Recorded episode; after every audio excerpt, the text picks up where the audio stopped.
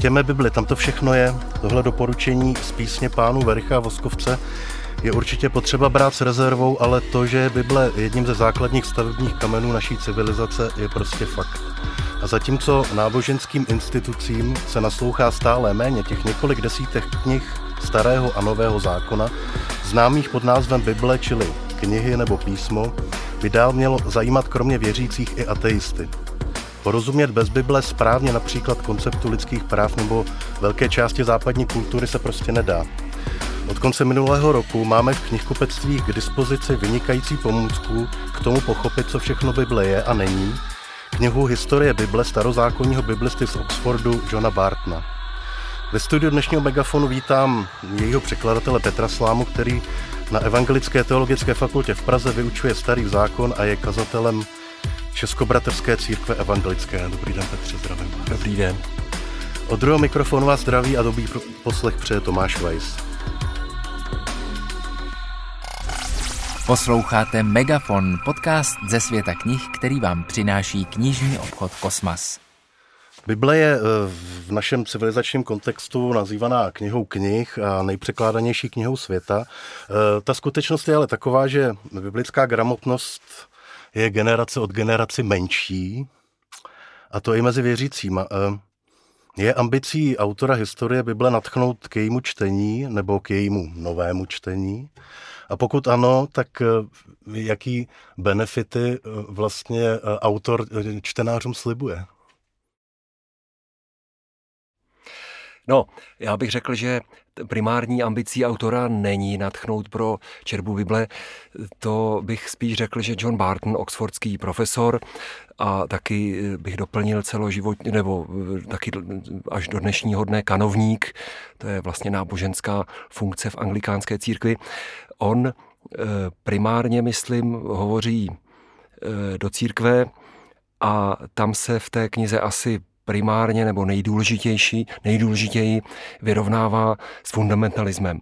Eh, ten adresát eh, primární té knihy si myslím, že je především teda americký čtenář, kde nebezpečí fundamentalismu neproblemového eh, čtení Bible a aplikace různých jaksi starověkých právních ustanovení nebo, nebo etických rozhodnutí, jejich bezproblémová aplikace na dnešní dobu. To si myslím, že je jakoby první cíl nebo adresát, s kterým se ten Barton kriticky vyrovnává.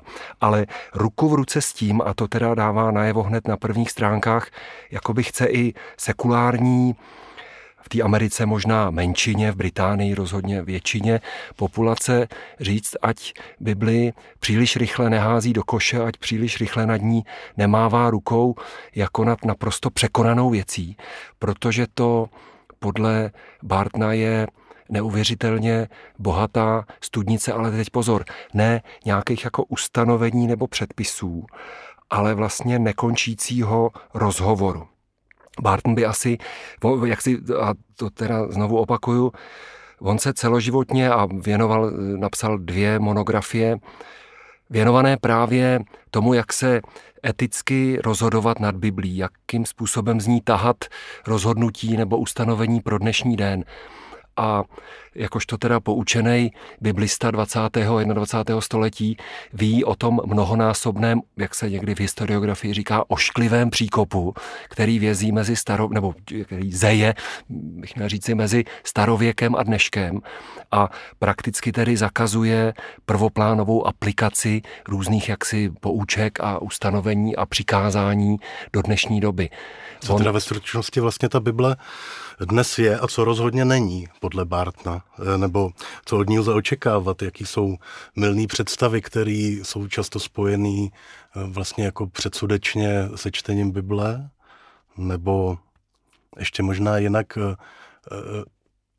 otvírá vlastně ten Barton nějaký prostor k tomu, aby člověk, který nemá žádnou biblickou průpravu, protože takových je dneska většina, tak aby eh, dostal nějakou odvahu se na to čtenářsky vrhnout? Tak já myslím, že jo, ale opravdu není to jednoduchý nebo nějaký neproblematický a prvoplánový poutač k Bibli. Pokud někoho baví složité věci, pokud eh, si uvědomuje a sám třeba zažil, že život nejde převést na jednoduchou poučku, tak by tak by, mohl, tak by ho Bible mohla zaujmout. Řekl bych, že takový cantus firmus, taková jako pro, procházející důraz celou tou knihou je, že to všechno je a to dvojí bych řekl, složitější a zábavnější, než se jako na první poslech a běžně má za to. A to dvojí, u toho bych se zastavil, složitější. Opravdu Barton se teda celoživotně, nebo profesionálně celoživotně vymezuje proti tomu jednoduchému tahání různých biblických veršů, že teda tak to bude, protože to je psáno v Bibli. Dělá si tam docela vtipně legraci z takové fixace v anglické společnosti na překlad krále Jakuba, anglický reformační překlad z 16. století, který eh, mnozí třeba právě fundamentalisté odmítají vůbec moderní překlady, protože jim připadá, že jediná zjevená pravda je v tom vlastně eh, renesančním nebo v překladu tedy z 16. století. A e, tam těm všem lidem, kteří mají představu, že mají jasno o tom, co to Bible je, ukazuje na spoustě, to jsou opravdu desítky příkladů, že to je složitější. Takže to příliš takové suverénní čtení s nějakou jasnou církevní konfesní agendou je první terč, bych řekl, jeho e, kritiky. Ale na druhou stranu eh, si myslím docela plasticky v té knize ukazuje, jak to jsou vlastně pochopitelné a hrozně důležité zápasy a dilemata, které se v Bibli řeší. Já bych tak stručně, když bychom se teda pak dál ptali, dobře, ale k čemu dneska eticky může nám být Bible nějakým způsobem teda orientující, nebo máme se, nebo je to uh, jenom, jen, jenom opravdu muzeální, zajímavý kousek Eh, který se ještě pořád překládá, ale patří i svým, svým jaksi vyzněním, patří do starověku, tak ten Barton by opakovaně asi řekl, že eh, právě tou sadou témat, které člověku neustále ta Bible strká před čumák, abych to řekl lidově, prostě neustále nás konfrontuje s určitými základními otázkami, tak v tom ona je Eh, stále aktuální. Ne v tom, jaké na ty otázky dává odpovědi, ale že prostě je to určitý set, určitá sada otázek, které jaksi patří k zajímavému životu.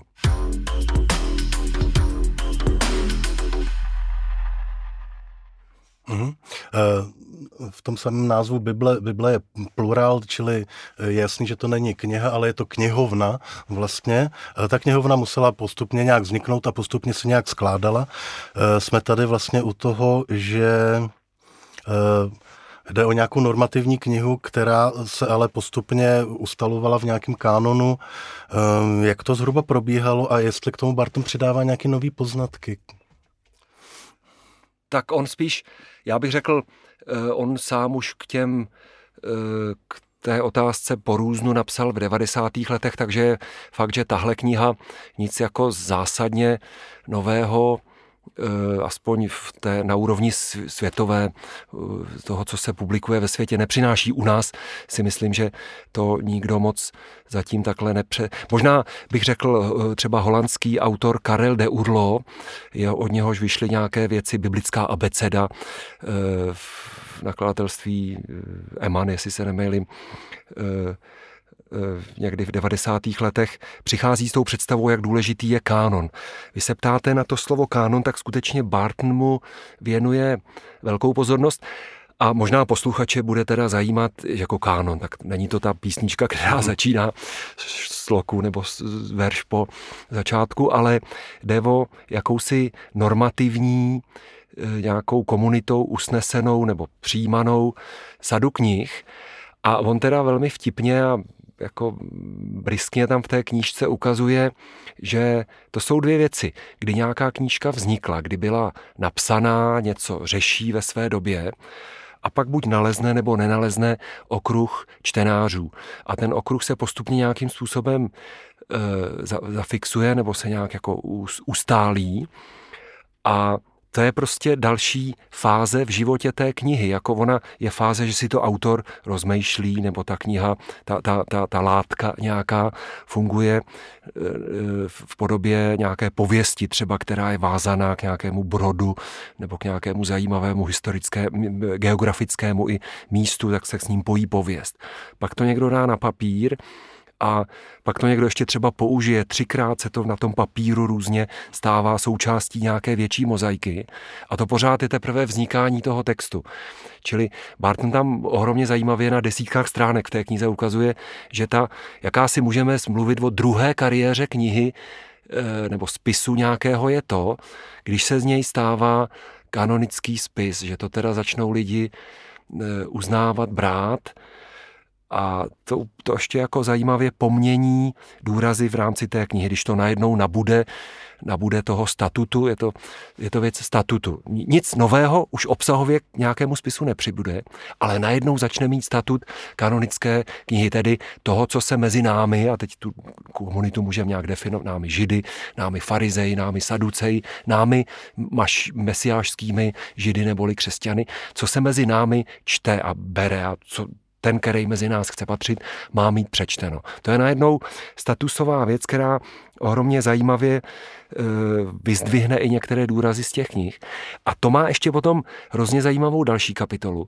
Když se když se začne bavit nejenom, že tato jeden, jeden spis má kanonický statut, ale ten tu, tu knihovnu toho, co se mezi námi, židy, saduceji, farizeji, křesťany čte, tvoří tahle množina a tahle množina knih. Tam pak dochází k ohromně zajímavému jevu, který on tam taky vlastně jako popisuje, že ta druhá, že, že, že vlastně to, když třeba nějaký prorocký spis e, se dostane do křesťanské Bible, tak je vlastně ohromná otázka, co on původně znamenal. A on tam krásně ukazuje, že původně jaksi subjektivní obsah lepky, kdybych to řekl, toho fyzického proroka, který něco pronesl, rozhodně nebylo, že by to ukazovalo na narození křesťanského mesiáše. Myslel to zpravidla ten prorok, ti proroci fungovali při dvorech královských jako takový, ne minesengři, ale takový prostě pěvci nebo poetové, kteří často byli zcela instrumentálně angažováni, aby složili oslavnou píseň před bojem nebo k narození krále a má se za to, že mnoho těch mesiářských textů ve starém zákoně jsou vlastně jakési eulogie nebo zdravice k narození eh, prvorozeného syna královské rodiny. Jak se stane, že takový text dostane razítko eh, Eh, slova inspirovaného stvořitelem, Bohem. To je vlastně právě hrozně dobrodružný proces, který Barton popisuje, kdy často ti, ti dvorní básníci se potom ocitli v disentu, začali se, třeba dostali se do křížku s tou vládnoucí dynastií a jakýsi takový velmi silný důraz starozákonních proroků je vlastně jako kritika. Kritika statu quo, kritika toho, jak se mezi lidma věci dělají. A ta kritika má vlastně takový trošku pedagogický tytity e, za sebou. Když se nedáte na pokání, tak přijde neštěstí. A ono potom v roce 586 na Židy neštěstí uhodilo. To je ten známý takzvaný pád prvního chrámu, kdy babylonská velmoc, to byl takové, jako byly dřív Sovětský svaz a Amerika, dvě velmoci, tak celou dobu ve starověku vlastně proti sobě stojí mezopotámské různé říše, relevantně Bibli nejvíc teda Novobabylonská babylonská říše a na jihozápadě potom egyptiané. A mezi nimi tak ty, ty království židovské, izraelské se poletuje trošku jako kopací míč. A nejprve to severní izraelské království v 8. století a na začátku 6. století pak judské království prostě mizí ze scény a teď ty intelektuálové nebo ty židé, kteří v Jeruzalémě ten národ nějak stvořili jeho elitu a pak třeba teda byli deportovaní, tak přemýšlej o tom, čím to je, jak to teda Bůh mohl dopustit, jestli teda není vadného něco s tím Bohem, jestli by nebylo lepší přejmout, což byla teda mimochodem úzus naprosto běžný ve starověku, že eh, přebíralo to nábož, ten, ta říše, to, to království, které zvítězilo, tak tím vlastně prokázalo funkčnost svého božstva. Je naprosto unikátní jev patrný na staré, ve starém zákoně, že ti disidenti domácích poměrů proroci předchystali půdu takovým způsobem, že debakl politické entity judského království neznamenal debakl toho náboženství, protože byla předchystaná vlastně jakási intelektuální figura, která říkala, to, že prohrajete, není, že by se tomu hospodinu, biblickému bohu, vymkli věci z rukou, ale to je vlastně trest za to, jak jste to vorali, jak jste neposlouchali jeho prostě e, ponaučení. A nadějný celý tenhle ten koncept, který samozřejmě může znít alibisticky nebo tak jako zajímavě vykonstruovaně, ale mnoha židům teda pomohl ohromným způsobem zvládnout krizi toho exilu když jim řekl, no a další fáze, která se po vás teďka chce, je, abyste to zhodnotili sebekriticky a kajícně a hospodin vám zase přichystá nějaký vysvobození.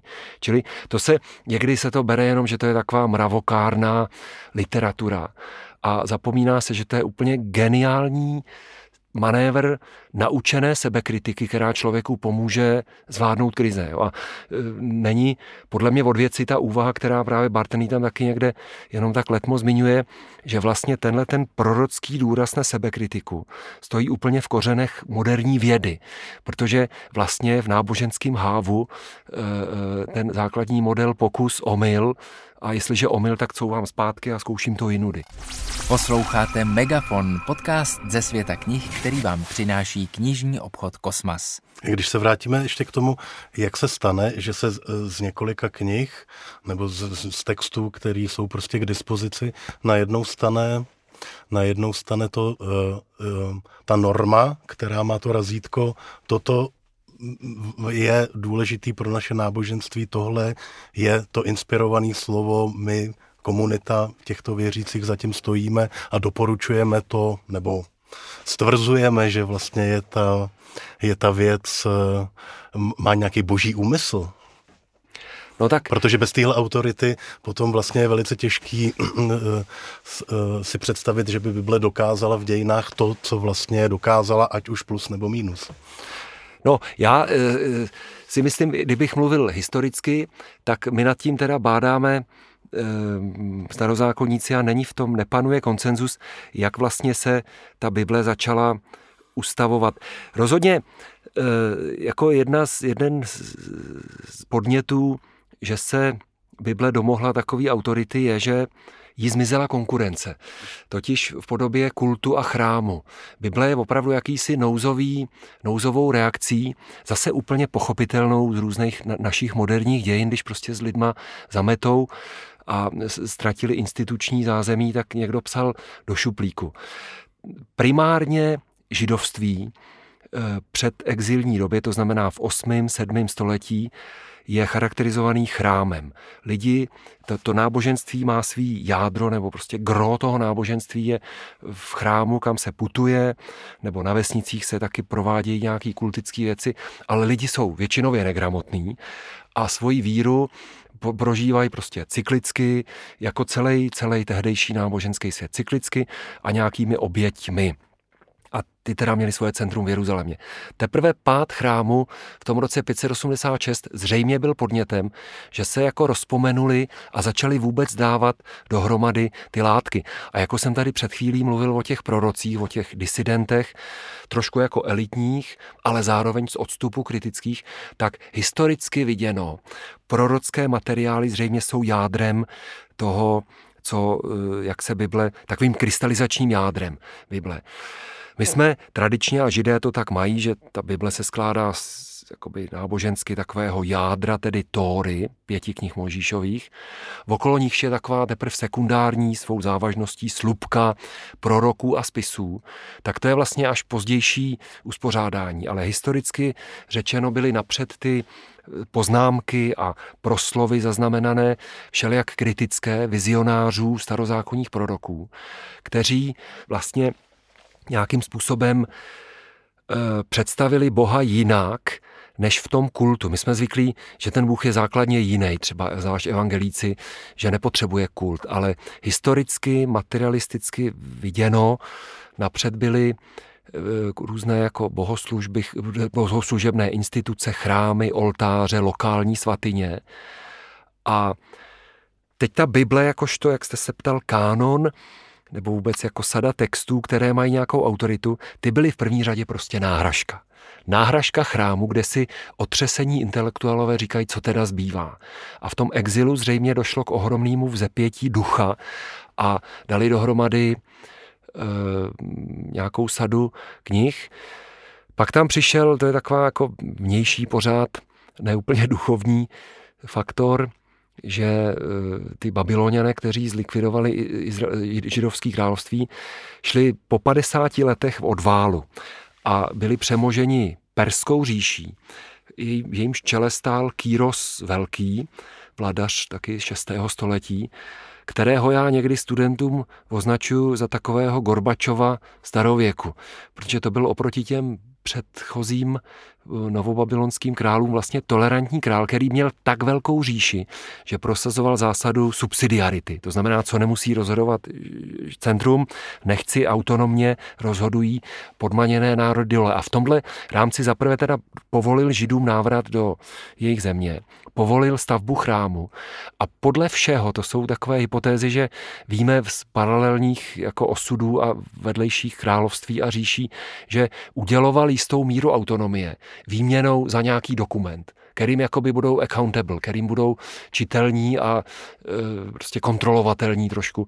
Takže se ně, mezi některými starozákonníky uvažuje o tom, že vlastně možná tu Eh, tím podnětem dát dohromady všelijak jako disparátní a protikladné, proti sobě navzájem e, sočící texty, byl tato ta vnější objednávka. Eh, nezapřete, Petře, že, že jste starozákonník, vlastně mám takový pocit, že tady ve studiu sedím se dvěma starozákonníky, ale my se musíme posunout k tomu, že kromě starého zákona nebo hebrejské Bible, jak raději používá Barton, tak tam máme ještě eh, nový zákon a máme čtvrtý století, kdy se vlastně ustanoví eh, celý ten korpus eh, biblický, který vlastně dneska křesťané znají a používají.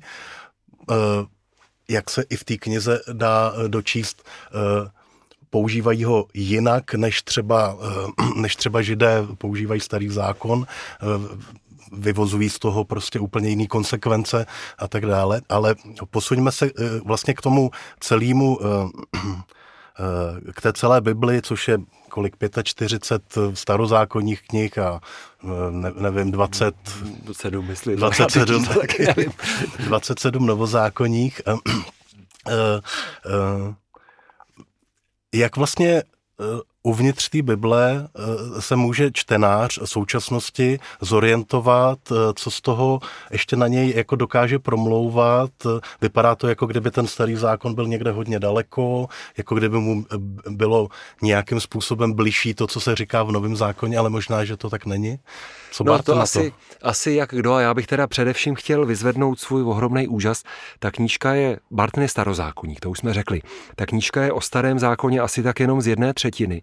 Pak tam má nakolik já teda jakožto eh, vlastně jenom laický novozákonník, obecně z teologie si něco pamatuju a žasnu, jak poučená ta kniha je i o docela nakolik vnímám recentních debatách novozákonníků. Ale to jsme pořád zhruba v polovině té knihy a jak už naznačujete svou otázkou, tak druhá půlka té knihy je vlastně jakási druhá jak, historie Bible, že? Ten název historie Bible může mít svou produkční stránku, kdy se ptáme, jak ta Bible vznikala. A pak má vlastně velmi silně svou recepční stránku, neboli se bavíme a zajímáme o to, jakým způsobem ona byla recipovaná. A to je teda unikum té knihy. Zatím to v češtině nemáme nikde v jednom svazku, že by se taky někdo takhle zevrubně na dvoustech stránkách, opravdu druhá půlka té knihy je věnovaná recepci, neboli tomu, jak Bible působila, jak byla přijímaná. A tady bych řekl, a je to v té knize taky, myslím, opakovaně a velmi názorně, pěkně ukázané, vtipně, že je to vlastně malý zázrak, že, by, že ta vazba vůbec jako udrží ty dvě knihy dohromady.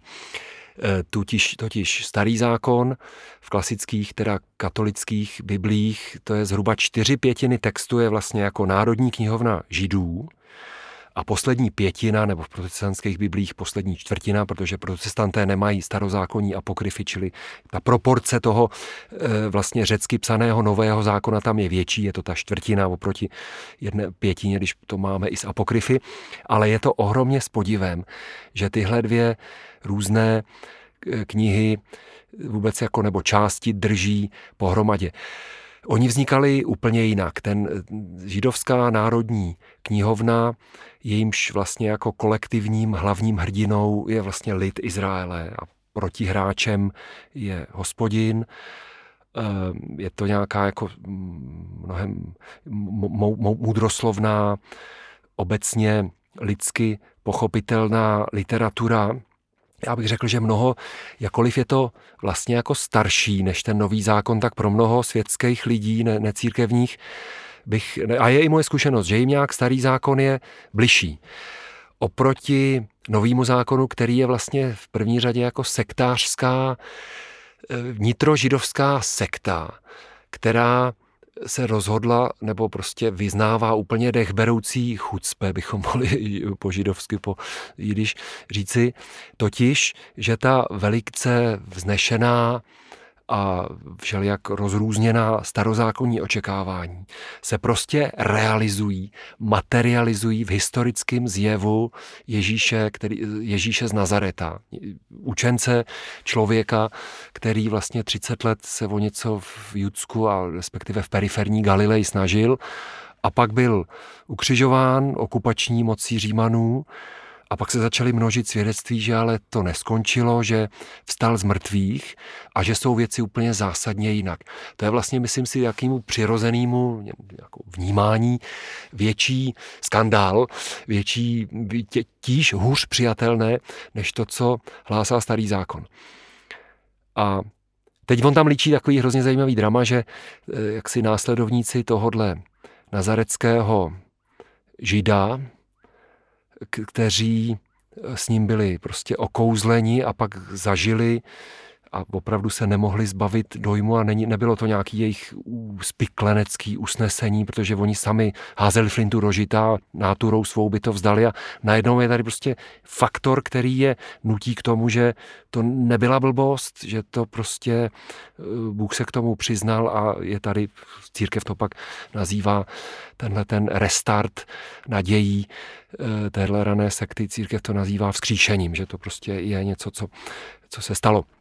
A mysleli si, ambice těch teda prvních Ježíšových následovníků byla obnovit židovství, nějak ho prostě strhnout, že už to teda tady máme, v co jsme doufali ve svých starozákonních nějak už tady máme.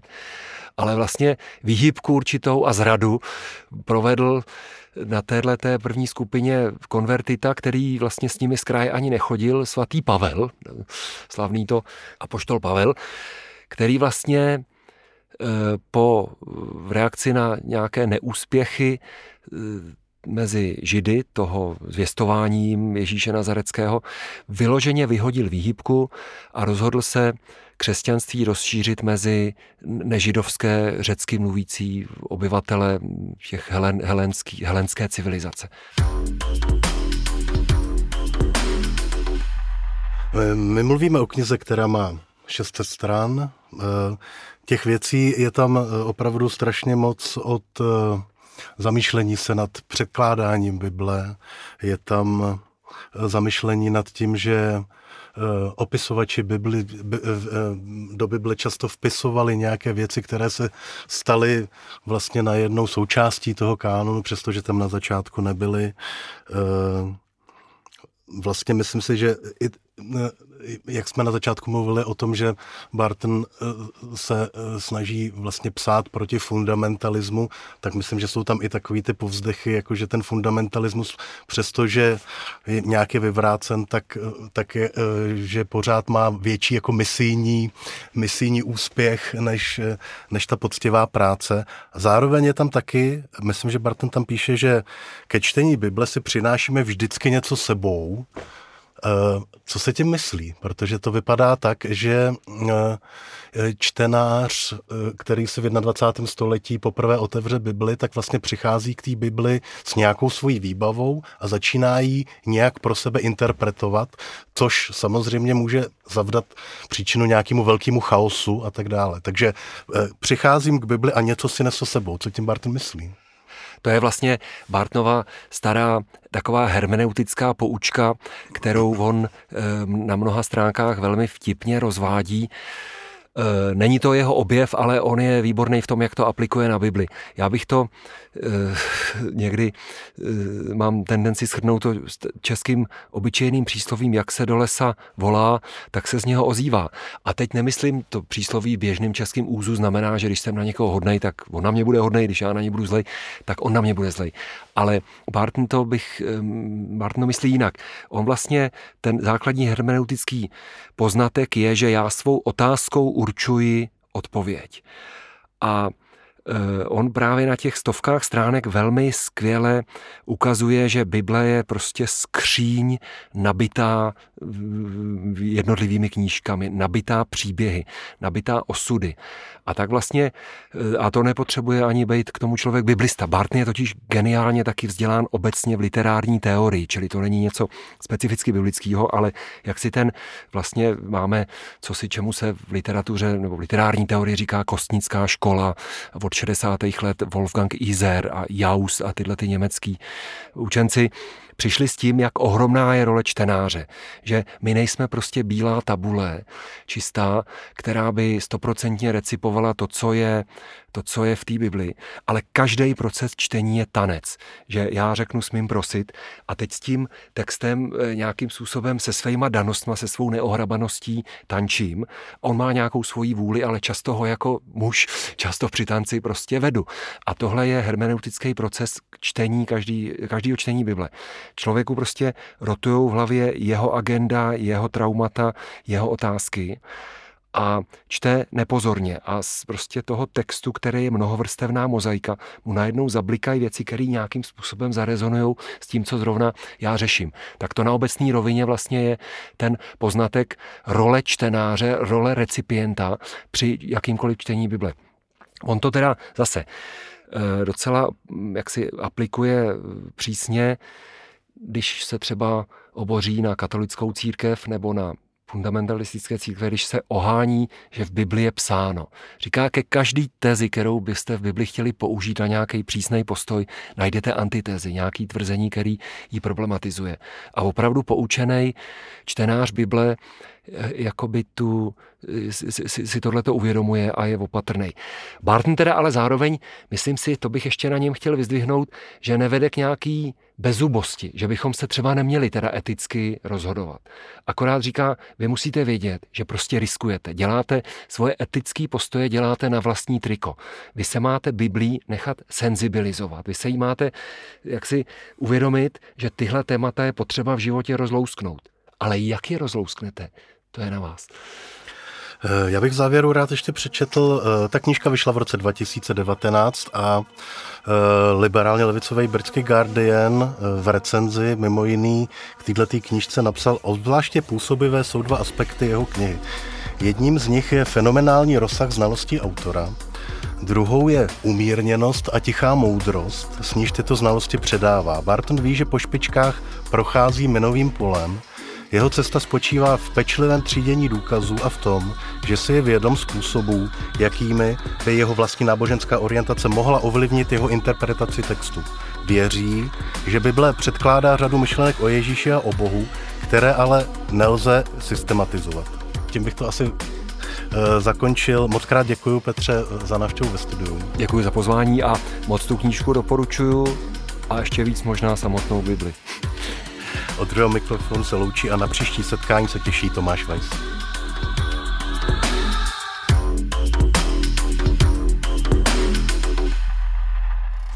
Poslouchali jste Megafon, podcast ze světa knih, který vám přináší knižní obchod Kosmas.